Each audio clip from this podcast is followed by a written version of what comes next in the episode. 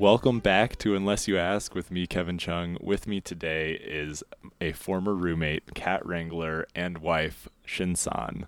Not my wife, to be clear. Shin, welcome to the show. Thank you, Kevin. Um, it's a pleasure to have you on the show. Uh, when when you and I were roommates, uh, that's clearly how we met. Did did uh, how would you describe that household? This is the first person I'm having on who lived in the Virginia house. Indeed. Um, well, back then I was not yet wife. Um, Exactly. we we were a herd of what four? Yep. Um, it was a house atop a hill overlooking a barren field in Berkeley. Um, I didn't really know you, but you knew my then boyfriend slash fiance, soon to be husband, Thomas, through college, I think. yep. Definitely, yes. And We then were roommates in college. and then and then I brought along my friend Artie, and we decided to live together. Yep. Four people to a bathroom and uh, no and living room. And that's how it began. no living room. Well, it depends on the way, you know, on your perspective. Some yeah, days there was a living room, but no dining room, and some days there was a dining room and no living room. So we had a half kitchen and a half living room. twas modular. Exactly. Oh man, yes, uh, good times. Um, so unless you ask, the premise is that I uh, bring on someone I know and we talk about something that's interesting to them, and they uh, come to me every week with a new topic, unlike anything that we've heard before. Um, and Shin, you had a few different ideas for topics, but what topic did you decide to bring today? Yes. Today I come bearing a one topic. Um, it, it's a little bit political and might get heavy in some parts, so we'll try to keep it a little bit light. But it's about what is happening in Burma, a Excellent. country in Southeast Asia, for reference. Yes. yes. Uh, so yeah, we. This is uh, exactly the tone of the show. We sometimes it gets political, but we also keep it light. Uh, so yes, I'm very excited to talk to you about this topic. Um, beforehand, I, I promised that I would ask you and to help inform the listeners where Burma is. Yeah. Um, So well, can you describe that? yeah. Let's let's set let's set the scene. Um, so world map, Southeast Asia. You probably all know where Thailand is. It's right to the east of Thailand. Oh, I'm, I totally fucked up. um, It's not. It's, not to the east of Thailand. It's not to the east of Thailand. All right, very important. All right, Keep let's that- reset. that in mind. Let's set the tone. Um, the stage is set. World map, Southeast Asia. It is between Thailand to the to the right and India to the left. In fact, it Yes. is actually the largest uh, country in mainland Southeast Asia. So can't miss it. There you go. Um, so yes, do you? Uh, I guess what what led you to be interested in this topic uh, for the people who don't know you? Okay. Well, uh, it, there's a personal connection. Um, I was born in Burma, came to the U.S. with my family when I was 10, so 2004 ish. And I have family there. I go back to visit a lot. Um, and for those who, and you probably know from our Virginia days that I like to cook a lot of Burmese dishes and force feed people lots of curry and tell them stories about Burmese food that they never really asked for. So um, I am Burmese. I like to talk about Burma topics and learn about them along the way too. Awesome. Um, yes, I. A small anecdote is that I actually went with your now husband uh, Thomas to try the food that you were going to have at your wedding. at Oh yes, yes. Our was wedding it? was um, half Burmese, half. I don't know what the other half was, but it was not it was not. It was. we tried to go for a um, a multicultural mix. It turned mostly into a cultural tie dye, but yeah. Yes. Glad you enjoyed other. it. Yes, Thomas was like, I can't make decisions like this, and I was like, all right, Thomas, like you're gonna have to make more decisions than this. The amount of the number of times Thomas has been brought up in the show makes me think he is the invisible third guest. Oh yeah, sorry. This this isn't about Thomas. This is about can be Burma. about Thomas. We will make it about Thomas. I we'll see if we can have him on some other time.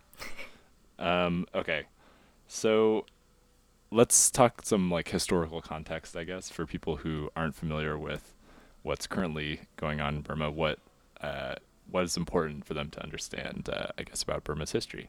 Yeah, so we could do a little bit of a time machine. Uh, I won't go so far back, but um, a popular start date, I guess, for most of these things is independence period. So I think the key year to remember is around 1948 is when Burma gained independence from uh, Great Britain, and it went through a couple of key periods. Um, I would just characterize it in a couple um, to get a little bit high level. One is after independence, Burma had an experiment with democracy, and um, from 48 to 62, that was that period. However, in 62, um, there was a military coup, um, and the country swung swang really far right from left to um, fascism, and so the government was overtaken by the military, or we call it Tatmadaw in Burmese.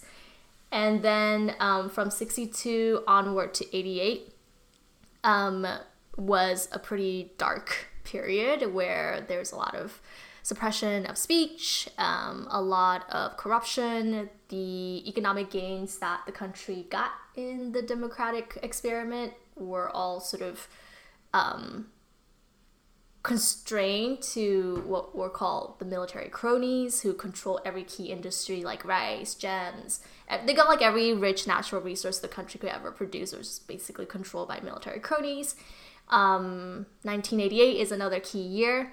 The um, students led a revolution um, because the economy got really bad, opportunities were non existent, and um, but those protests were quickly like suppressed.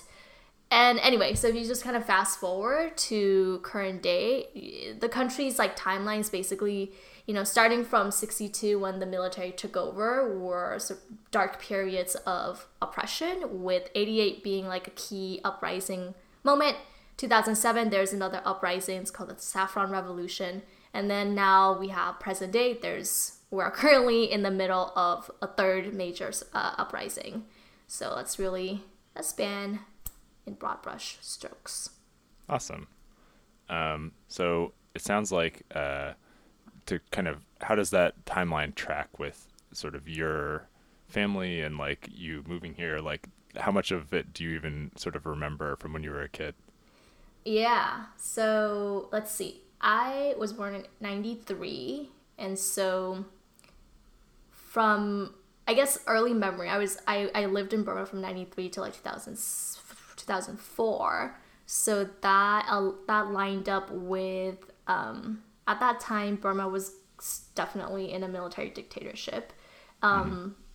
A few key themes. One is growing up there. It your experience growing up in a military regime is only as painful as your it depends on where where you are on and how many economic opportunities you have. So personally, like my family had enough economic opportunities so that like we could go to school. Like I didn't have to worry about um, nece- basic necessities.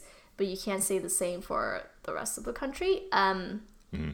The few key things I remember are let's see. One is Aung San Suu Kyi, which is a key political figure that if you read about Burma, her name will definitely come up but the context is Aung San Suu Kyi is the daughter of a man called General Aung San. He was the key political figure that led Burma's independence fight against um, uh, against Great Britain, and so mm.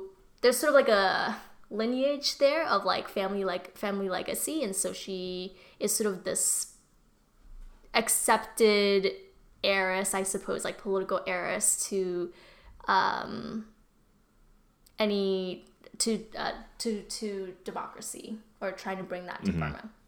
So growing up, I knew she like was in Yangon, like the city that I grew up in, but it was sort of this like mythical figure because you hear about her. She's just like everyone sees her as a heroine, but you're not really supposed to talk about her.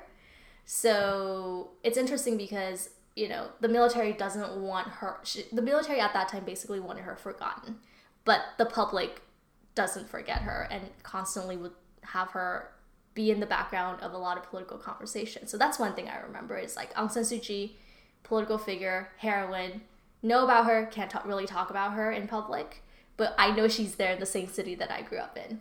So that was an interesting thing. Interesting. So so it's something that you might talk about with your family, but not really like learn about in school, for example. Yeah, like you yeah you go to government schools or even private schools. You she you know she's written out of history. Got yeah. it. Um, wow. Um, so I guess uh, you talked speaking about Aung San Suu Kyi. I I think uh, with the context that we have, do you want to talk at all about sort of like what why Burma's been more in the news recently, um, and kind of like what role uh, she plays in in sort of the more recent history, like maybe since you yeah. moved here. Yeah, uh, yeah. As a as I guess as a disclaimer to your audience, um, I'm you know I'm coming. I'm also trying to make sense of what's been happening in the news, um, and by no means just because I am Burmese and grew up there I have all the facts right or I have like the best informed opinion or foreign policy expert. So, disclaimer there.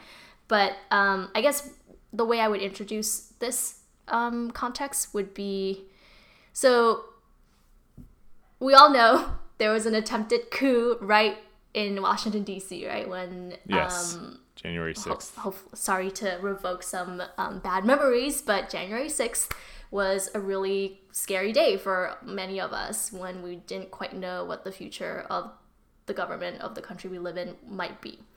Um, mm-hmm. Thankfully, those um, events resolved and life moved on. Um, and we are not in a some kind of a fascist regime. Um. But to me, on February first, I woke up to the news that there was another there's another coup that was relevant to my life, and that coup was in Burma. Um, and the imageries that popped up on Twitter and internet were kind of like super dystopic, right? You saw videos of tanks rolling in to um, the political capital, Naypyidaw. You saw headlines that were just like key leaders of Aung San Suu Kyi's political party, NLD, were arrested in the middle of the night. And the regime has declared a coup saying that the general election that was held was fraudulent. Like they found evidence of election fraud. Um, mm-hmm. Sounds familiar. Fam- sounds familiar. Um, and that they were going to um, declare a state of emergency for a year, maybe two, who knows? but they were just like, oh, elections are fraudulent. We can't honor them. We're taking over the government. Got it. So, kind of in the name of this cause of like justice, of like, this is we're stepping in because it's like for for the better of uh, I guess democracy. That might not be how they phrase it, but under the guise of like uh, combating some corruption. Yeah, under the narrative was fishy stuff happened. NLD does some sneaky, you know, um, smokes and mirror type things. No, no, of course, no evidence presented, or the evidence they did present were kind of laughable um, and that you know to ensure stability in the in the country, the government will take over. Um, I'm curious if you know uh, anything about sort of how the political terms and like the elections in Burma work. Um, like, is is uh, Aung San Suu Kyi like kind of up for reelection um, as often as we uh, in the U.S. like see presidents come up for reelection? Yeah. So we could do a little bit of replay back to the timeline. And so I skipped over a bunch of key dates, but I mentioned that there was a key revolution in 2007, Saffron mm-hmm. Revolution. And that uprising was over, again, economic problems. And that got a lot of international attention. It was led by monks and um, mostly peaceful, definitely peaceful, um, but the military killed a lot of people, and including foreign journalists. And so in the years following that, the military regime was like, okay, let's try this democratic reform thing and give you a chance to participate. And so Aung San Suu Kyi, who was under house arrest for decades, was released in 2010. And little by little, the military was like, okay, we're going to try a different style of ruling. We're going to do a parliamentary style. So, you know, NLD, which was the uh, Aung San Suu Kyi's political party, um, was allowed to run for election in key seats. So, in that kind of style, you have townships that have heads, um, parliamentary style, so you can have you have um, parliament members elected. I don't quite know what the cycle of elections are, but it's I think like every couple or a few years. But yeah, she was running for a seat, but I think her de facto sort of unofficial title was just like head of that party and state counselor. Interesting. Yeah. Um, very interesting. So, um, not to try to draw too many uh, comparisons, but I think just to help uh, help folks understand, uh, based on like something that's happened recently, uh, with the insurrection and the the attempted coup in the U.S., there's sort of this groundswell of support for you know this political figure and some radical members of like that uh, the most right wing like kind of support him, but th- a huge part of the country, you know, kind of really believed in what um, the people there were doing. Um, do you think that that's uh, a similar case in in Burma with this kind of like uh, February first coup? Were there like a large part of the country in Burma that feel like, you know, this is very justified, or is it is it not similar in that way? Yeah, yeah, that's a good like using what's happened in DC as a point of reference is is a good call. Um, but it's totally different. So mm. this is very top down, and the military in Burma has close to zero popular support. So mm. You know, sorry to kind of flip flop back and forth on the timeline, but the experiment they had with okay, let's try a little bit of like what this democracy thing is but when they did that, they wrote the rule book. So they said, oh yeah, like you guys can run for elections to Aung San Suu Kyi's political party, but they mm-hmm. reserved a majority seat in parliament for the party that is affiliated to the military. And the military was also reserved key seats in government agencies. So imagine if like in in the US government. It was like, oh yeah, like Democrats, you guys can or Democrats and Republicans, you can um, run for Congress seats, but you know the Pentagon and Pentagon people get to sit in 45% or 55% of those seats. And yeah. also and by the way, we hold all of the agency head positions in the federal government. Like imagine if they did that. That's basically what the military did. Yeah. And so general elections would come around. NLD would basically win all the seats that they were up for grabs. And there were some, you know, like ethnic minority political members also running for office. But generally, NLD is it has the consensus of the people, mm-hmm. and um, the military's party basically every seat they ran for they lost. And so the narrative for the last one that happened that the military tried to claim fraud over is they didn't think that NLD would sustain its popularity time and time again, but it did because the people believe in Aung San Suu Kyi's leadership in one way or another. And so since they can't win it in a legitimate way. Even yeah. though they were the ones who wrote the rules and the constitution, they're like, okay, uh, pause everything. We need to write, rewrite the rules again. Coup time. Got it. wow. So, so even uh, in the absence of this coup, even if Aung San Suu Kyi wins um, election, there's there's still like a pretty large majority uh, control in, in the government by the military. They just want even more control. Right, right. They were getting uh, uncomfortable because general election after general election, they see NLD not only retaining control over their seats, but mm-hmm. gaining even more popularity. And they are afraid that this little, you know, slice of freedom that they let happen under their um, leash would mm-hmm. get uncontrollable. Got it. Um, and I guess with this sort of quote little like slice of of freedom, um, yeah. does does Burma start to see uh, like what are some changes I guess in the country that result from from that? Like, do are there actual like policy changes, or is it kind of more that they see like representation and that is like powerful in its own right? Yeah, I'll I'll I'll, I'll try to find like different levels for this one because it's super interesting. I'll do a personal level. So Okay, yeah, I left Burma. My family left Burma in 2004, and so at that time there was no democracy just yet. No government reforms haven't started. Mm-hmm. Um, my family went back around t- 2010, and that was right after the Saffron Revolution and the rumblings of democratic reform. And Aung San Suu Kyi, not yet, but about to be released from house arrest. When we went back um, at that in that year, 2010, there was still like you still couldn't talk about Aung San Suu Kyi.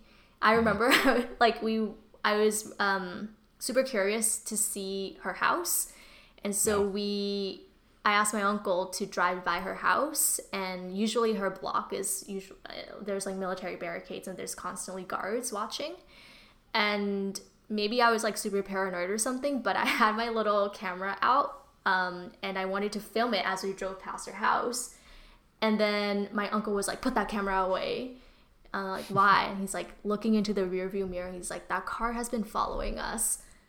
Wow. for many blocks like put it away like they know you guys are americans and like you're here in the country but just be careful i'm, I'm, a, I'm a teenage kid right so like there's Yeah. no way they would suspect me of you know crazy things but still there's sort of an air of paranoia yeah. fast wow. forward um, i visit burma after the reforms in 2000 i don't know like 16 or 17 Mm-hmm. and you could talk about Aung San Suu Kyi openly and bring up kind of even talk shit a little bit about the government in tea shops and not be paranoid that like there's somebody in plain clothes watching you or you know writing down what you're saying. So in terms of openness of like not having to fear what you ha- could say out in the open, there's I, I noticed that difference. Wow. Yeah, very interesting. Um, very, very interesting. I'm excited to talk to you uh, more about this. Yeah. Um, but for right now, why don't we take a quick break and get some water, and then uh, we'll be right back. Water time.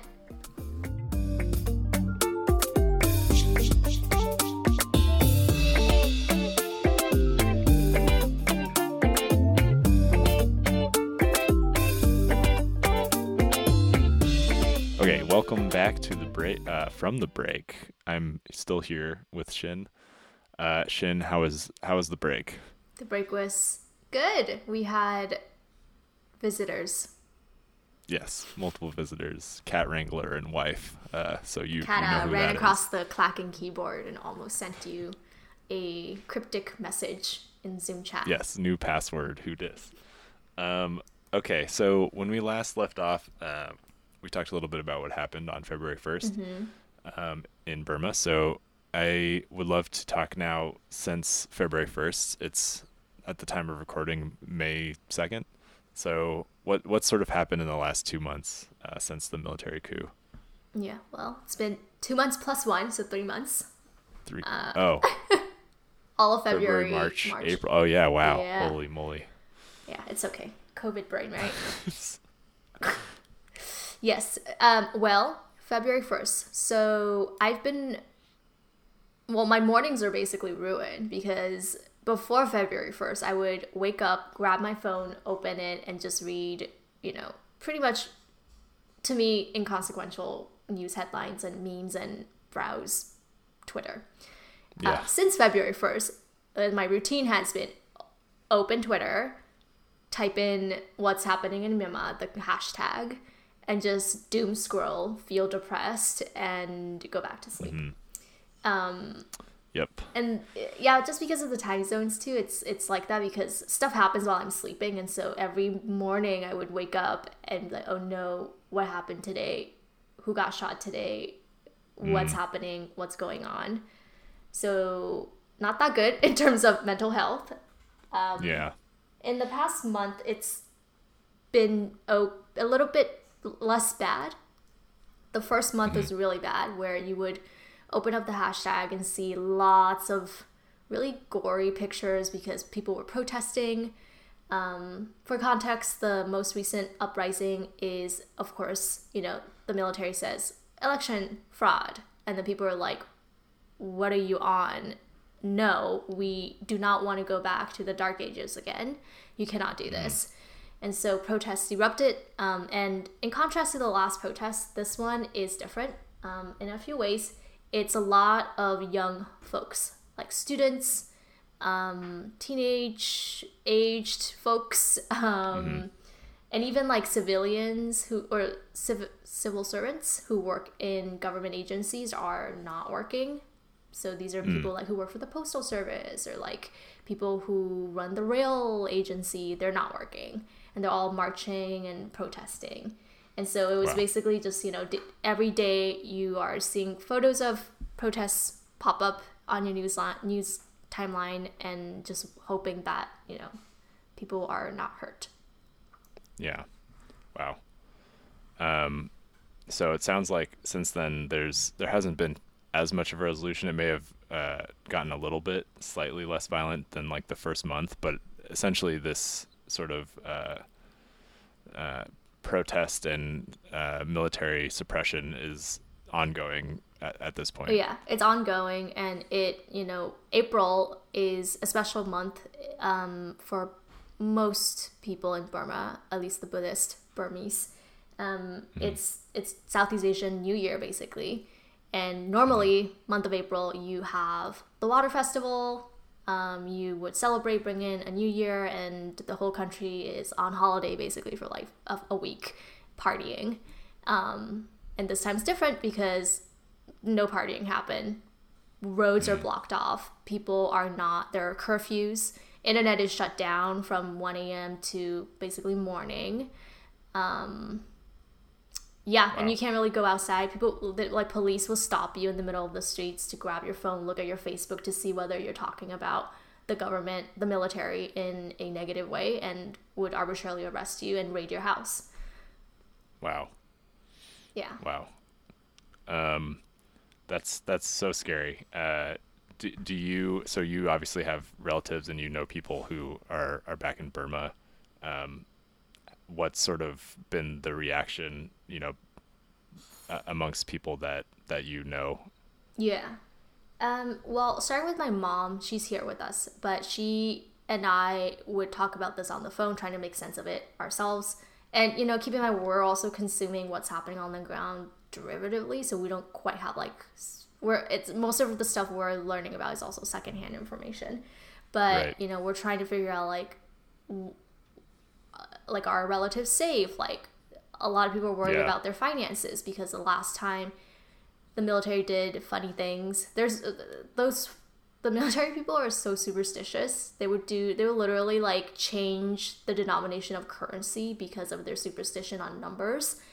Basically slashing away people's savings, lifetime savings. So this time around, right, people are righteously worried about their savings and so they're trying to like withdraw money from banks. But if you stand in line too long at a bank, the police would come by and like search you without a warrant, things like that. So Wow. she's definitely feeling stressed out, but she's emotionally also stressed out because when she was in college was the first the second uprising of 1988 and she remembers going living through that and now she's like seeing photos and videos of kids being hurt like kids our age um, and she's like this could have this could have been you like if we didn't leave the country and she's like definitely sad about everything. But thankfully, Yeah. our relatives are fine. My I haven't really gotten in touch with my friends from elementary school and people I know in Burma, but I think they're okay too. Wow. Um, that's that's a lot to uh, process with your with your family. Um, yeah. because I'm I'm sure, you know, families often you know have different uh, opinions. It's hard to talk to your parents and and people you're uh, related to sometimes about intense political topics. So I'm glad that uh, you know you're able to reach out to some ex- extent, uh, especially through your mom and. And hopefully, the people that you know and are close with are, are going to be okay, uh, and they make it through this. Thanks, Kevin. But yeah, that sounds very intense. Yeah. um, So you mentioned that you're you're tracking uh, sort of this hashtag to understand, uh, or I guess to like somewhat uh, keep track of what's going on via social media. Is is social media sort of a a main, or or is it does it play a big role in the uh, like pro democracy side of things, or, or how how do you feel like uh, it it affects the way things are reported on in uh, in Burma. Yeah. Um, this time around, unlike previous uprisings, you have to cons- you have to kind of put yourselves in the shoes of like, so, like somebody maybe our age, like early to mid twenties, right? You basically are used to having open access to the internet. So you know you are on Twitter, you're on TikTok, you're on Instagram, you're on Facebook. You have open access to everything. And this is what you know pretty much most of your life um, in your key development years. And you know that to go back to what your parents and your older siblings maybe lived through is a world of zero access. So you wouldn't have access to really anything. There would be censorship, internet shutdowns, things like that. So mm. this generation is a lot more clever. and so even though internet is shut down or censored or key websites are blocked, people have figured out, you know, VPN and like ways to post pictures. If not Twitter, if not Facebook, then they'll go on Reddit and they'll go on forums. And so mm. to somebody like me outside, um, I have pretty good access to like independent journalists covering the stories on the ground, but also regular people who are just posting like firsthand accounts of what's happening. Um, and that is definitely different from previous uprisings where you were just refreshing. You were just basically um, dependent on world media to provide you coverage, which they couldn't have because the gov- the country was pretty much closed. Hmm. Got it. Um, yeah, that's that's interesting that there there's kind of ways to sidestep some of the attempts to to shut things down. Um, I'm sure that there's some risk uh, associated with that. Yeah, lots of uh, risk. They're they're yeah. searching up your face. Like they'll just you'll be going out. This is what I hear from posts is like you go out to buy groceries random police would just stop you, grab your phone, and go on your Facebook app to see and WhatsApp or like who you're chatting with. And if you have any sort of negative sentiment about the government, they'll just arrest you on the spot. So people are like, before you go out, leave your phone at home or like wipe your stuff and yeah. then go out. Right. You you need like a almost like a, a police safe burner. Yeah, and I read the sentencing is like seven years. Oh my god. Seven years. yeah, no trial or anything, no, obviously. No. yeah, that's hor- horrific. Um, so yeah, I I think uh, thinking about this, there's there's been obviously a lot of uh, things that um, people have in the U.S. have have uh, split their attention between as far as mm-hmm. Uh, COVID and uh, you know we talked a little bit about the the political uprising here and that kind of thing. So there, there's a real chance that uh, you know what's going on in Myanmar is overlooked by a lot of people. Yeah, you can't care about everything that's going on in the world. and and it's I think people have trouble prioritizing things, uh, even even more basic than this. But uh, that being said, uh, what do you think uh, can be done? I guess is there is there a level at which you've seen the U.S. like try to intervene, or uh, other countries try to intervene and help, or uh, you know, is that uh, is that something that is like pretty much just been completely lacking? Yeah, it that's a pretty heavy hitting topic, and I don't want to like yes. dump decades of foreign policy, Southeast Asian foreign policy, uh, onto uh, unless you ask audience members. Yeah, but, um, what's up? I mean the the desire, of course, is like you know whole whatever international bodies that exist, whatever foreign policy instruments that exist, would lean to stand up for what's right and uh, help fight for democracy across the world in a fair and equitable way, whatever that might mean. Um, mm-hmm. But yeah, foreign policy aside, and like wishful thinking of you know the UN coming in and just kicking out the military. um, yeah. I don't know. It's it's hard. Like there's not really much everyday citizens in other countries could do besides, you know, if you are fairly informed or care enough about it, keeping this sort of topic relevant. Um, mm-hmm. That's one way, but other than that, it's you know it's it's it's hard for me to say, but I think the fight is really the fight of the Burmese people. Um, there is mm-hmm. a government, the government that won the election fairly. They have formed a civilian government, and even though they've been kicked out essentially from rule, they're organizing and they're trying to put pressure through ASEAN, which is Southeast Asian's version of the EU, um, to somehow come back into the political dialogue. But yeah, it's hard. It's like, what can you do really? Like, the US has put some, some sanctions, but you know, they've tried that before and that doesn't really hurt the people who need to be hurt. Um, right. So, hard question. No answer. Yes. yeah, that's that's probably one of the harder parts of this whole situation. I imagine is that the the resolution is not obvious. Yeah. And, uh, it's but it's urgent nonetheless. Yeah, and there's like humanitarian crisis type issues with this too. Like people are getting hungry because the economy is basically halted, and but it's not one of those things where you can like donate your way to a solution as either. Um, Yeah. the money's not really the problem here. It's it's tough. Yeah, interesting.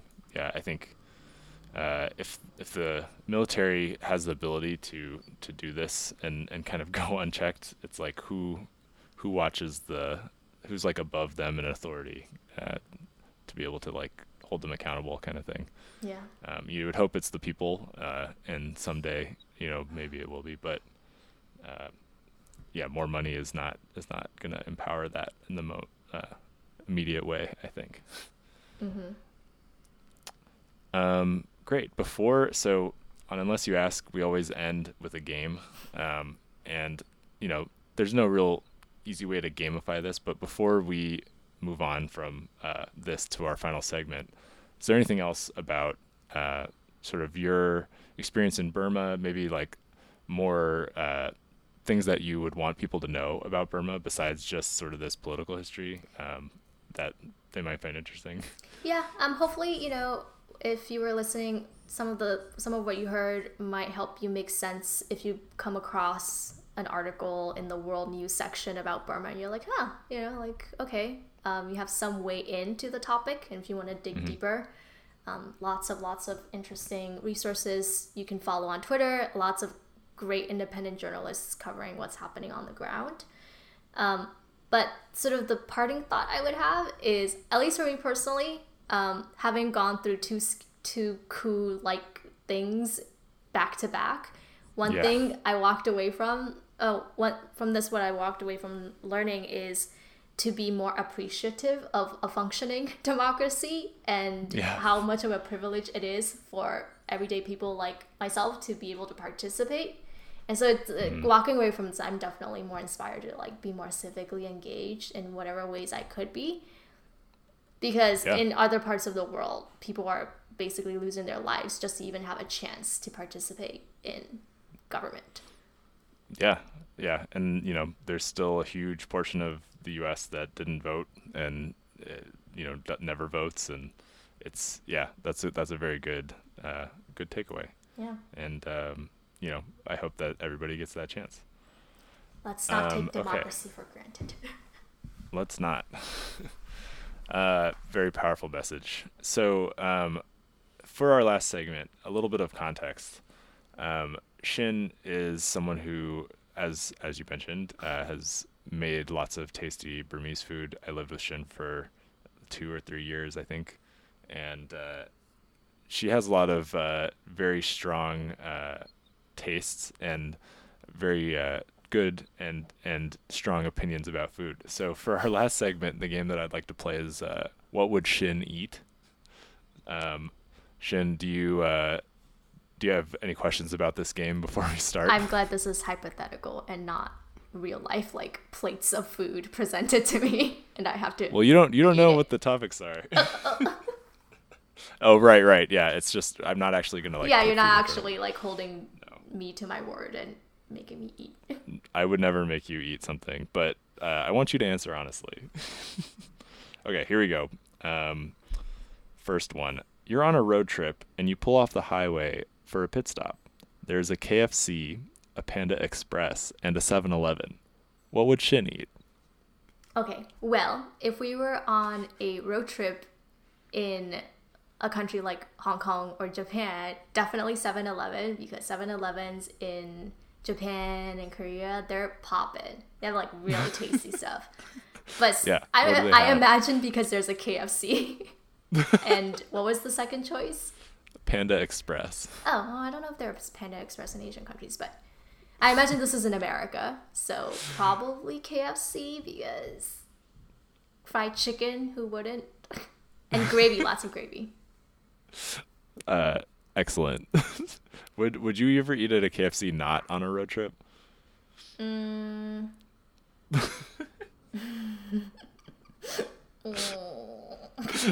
No, no answer. Okay, that's fine. We'll. That's that was a, just a little bonus question. It's not part of the game, so you don't have to answer. okay. Uh, question two. You stay at work late at night, have no groceries at home, and the only restaurant open is Bangkok Noodle. Ooh. What would Shin eat? Ooh. Okay. Thank God, first of all, Bangkok noodles open this late. Uh, Yeah, Paki Bangkok Mao. Noodle open open till two a.m. Pad Ki Mao. Yeah. So, uh, I I always thought that you had sort of a tenuous relationship with Thai food, which is why I chose this one.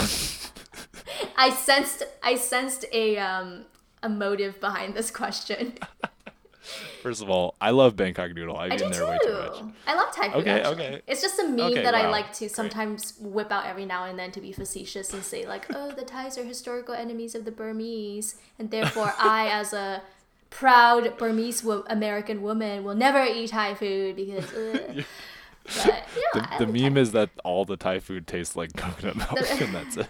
the salt I throw is I'm like, well, if you put a can of coconut milk in any curry, of course it's gonna taste good. Uh, sorry to our uh, Thai No, I love Thai food. Very delicious. Yes, yes. okay, uh, your husband Thomas repairs you a pasta, but is not He's literally doing that right now when we're recording. but is not forthcoming about the recipe. What would Shin eat, or what would yeah? What would you do? would you eat it basically? It's not forthcoming about the recipe. Yeah, you're like Thomas. What's in this? And he's like, oh, you know. Well, first of all, I'm trying to be on a self improvement journey and trying not to be too mean to my husband. So if he went to the length of preparing me a pasta dinner, I will, I will probably eat it. Um, Great. But I'll probably not go for seconds. You'll have to uh, follow up with me about what's in the pasta that Thomas is making. It looks good. He's following a recipe this time, so I have high This hopes. time. I'm optimistic. Excellent. Um, okay. Uh, your roommate made 200 mincemeat pies for a friendsgiving held over a week ago, and there are still plenty in the fridge. What would Shin eat? Well, um, I imagine that if there are around 200 mincemeat pies left over and they're all in the fridge, there's no space for me to store any of my ingredients, so therefore I cannot cook myself a meal. um, but I refuse to eat food that is cold and stale and over a week old, so probably not the mincemeat pies. I'll probably go to Bangkok Noodles and get myself a Mao. Respect. yeah, very good. very. You respect yourself. Uh, Kevin in that apartment would probably still be eating the pies. Yeah, but you could you could add an, a condiment. What was it? Mango chutney, Yes, apple chutney. apple chutney. there Chutney you Chan. Anyway, this this whole conversation is really for like one listener, and I don't even know if he listens. So go. We'll make him listen just to this part. Yes. Um, okay. Final one. Uh, you bring your three roommates to a Yangon festival in Half Moon Bay. Um, it was the it was the water. Yeah, it was festival, Burmese think, New right? Year. Yes, yes. Uh, what would Shin eat? Ooh, well, I would probably drag all of you over to the stall that was selling nanjito, which is a noodle salad, uh, saladed in a chicken curry. It's so good. Probably drag you all over to go eat some nanjito. It was really good. Yeah. Um, that was the highlight. Um, awesome. That was that was the end of what would Shin eat. Um, thank That was so fun, Kevin. I wish the entire episode was just this and not about like a military coup. Uh, well, it could have been. Uh, been. You choose the topic. I did. But I I'm- chose a heavy I'm- one. From my perspective, I'm glad that we talked about uh, Burma, um, and and also about what you would eat. Um, awesome. So that's it. Before we head out, I you already kind of promoted, uh, you know, taking not taking democracy for granted. But if there's anything else specific that you'd like to point people to, um, you're welcome to.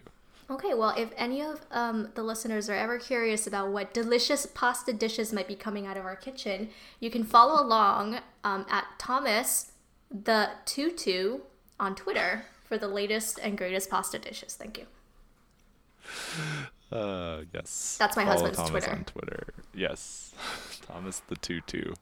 Uh, we'll leave a uh, an at in the episode description. Yeah, Um, okay, Shin, thank you so much for all of your uh, incredible historical knowledge and uh, wise food choices.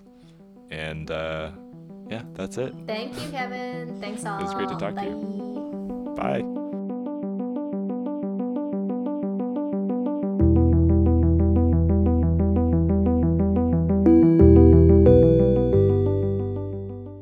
Thank you, everybody, for listening to Unless You Ask, and thank you to Shin for being my guest. If you would like to appear as a guest on Unless You Ask, or if you have any feedback for the show, please email me at unlessyapod at gmail.com. That's unlessyapod at gmail.com. Unless You Ask is produced by Bread People Productions. You can check out breadpeopleproductions.com to see all the projects that they are working on. That's it. You made it to the end of the episode. Uh, and this week, my Nobody Asked is that it's my birthday on Tuesday. So if you listen to this before then, uh, wish me a happy birthday. And thank you for listening.